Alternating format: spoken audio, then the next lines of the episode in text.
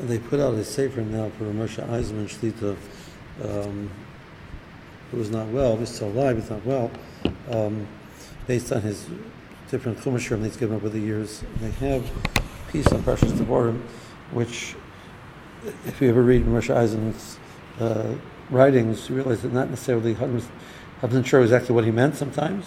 Quite, quite deep thoughts. Um, but it definitely gives us what to think about.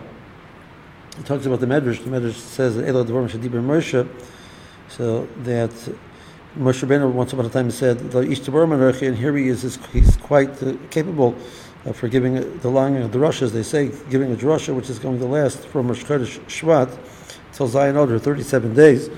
Uh, Moshe Rabbeinu was speaking one day after the next.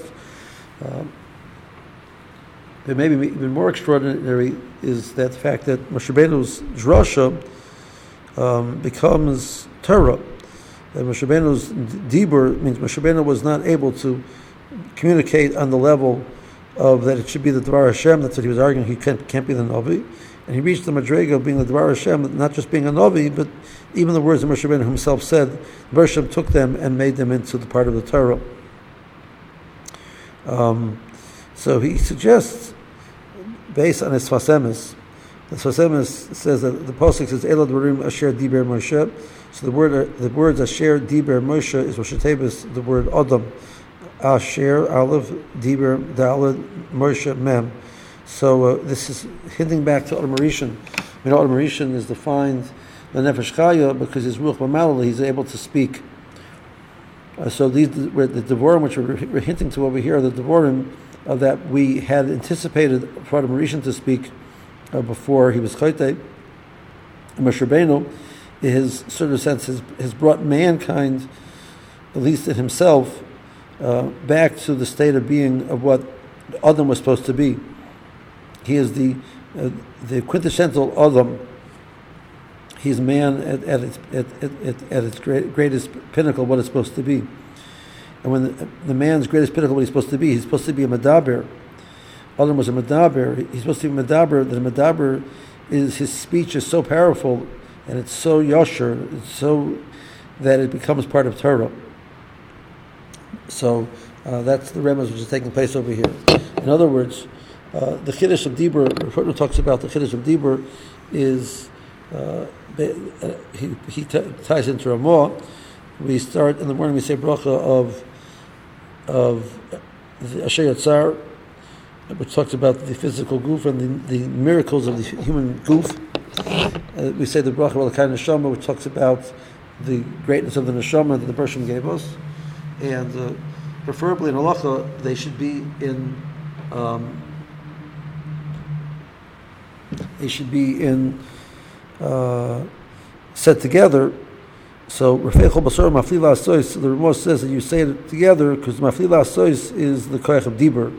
You find in, uh, it comes to the Nazir, the Torah describes the act of being make, making the netter of a Nazir is Ish Kiyafli Linder Netter Nazir Lahazil Hashem. He's Lashon Hafloa of Mafli.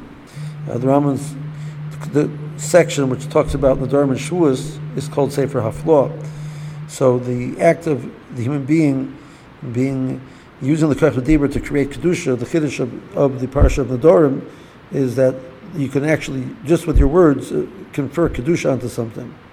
That human beings' ability to, through the Koch of speech to change the spiritual reality of something is the, the Kiddush of the Koch of Dibur. So, um, the spiritual world, the world of the Neshama, the physical world, the physical is the goof, and the place where the neshama and the goof meet is in the dibur, in the maflila asois. So that's where the, the, that's sort of the bridge between the two. So the chiddush of man is that not that he's spiritual or not that he's physical, that he's a combination of the two.